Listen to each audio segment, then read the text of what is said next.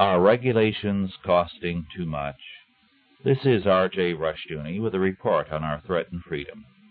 Recently, a man who operates a business told me that a considerable part of his time is spent in filling out state and federal forms. I'm a bookkeeper for the bureaucrats, he complained. However, it is not only private citizens who make such complaints. Fred Heddinger, Executive Director of the Pennsylvania State School Board Association, has released an interesting bit of information.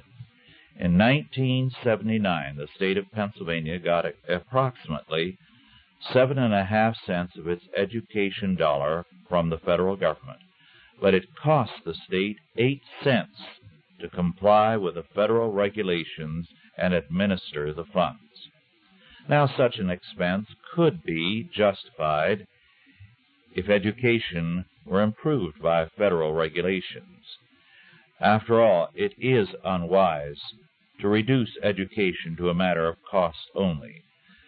The results determine the value of the expenditures. In fact, however, the quality of education has declined as federal controls have increased.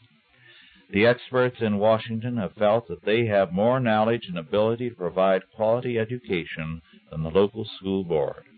Congress and the bureaucracy have taken over more and more control over education, supposedly to improve educational quality and opportunity. The results, instead, have been a steady decline in quality and in opportunity. The result has been also a backlash taking three forms. First, demand for more local control over state schools. Second, the growth and development of Christian schools all over the country. And third, the development of various plans for home teaching. The unhappy fact is that Washington is not getting the message that regulations are costing too much, too much in money and manpower and wasted time, and in the destruction of quality. Moreover, what has happened in education has taken place elsewhere as well.